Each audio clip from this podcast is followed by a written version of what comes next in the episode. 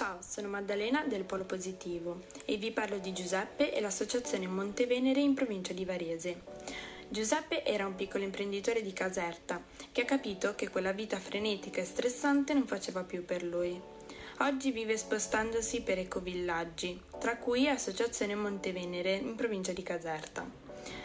Gli ecovillaggi sono comunità di persone che seguono degli ideali comuni, ecosostenibilità, impatto zero e vita immersa nella natura. Vivono cercando di autosostenersi, hanno orto, alberi da frutto e qualche animale. Essendo una comunità, ognuno fa la propria parte e si coltiva il proprio successo personale. È uno stile di vita diverso che però non disprezza la società da cui proveniamo.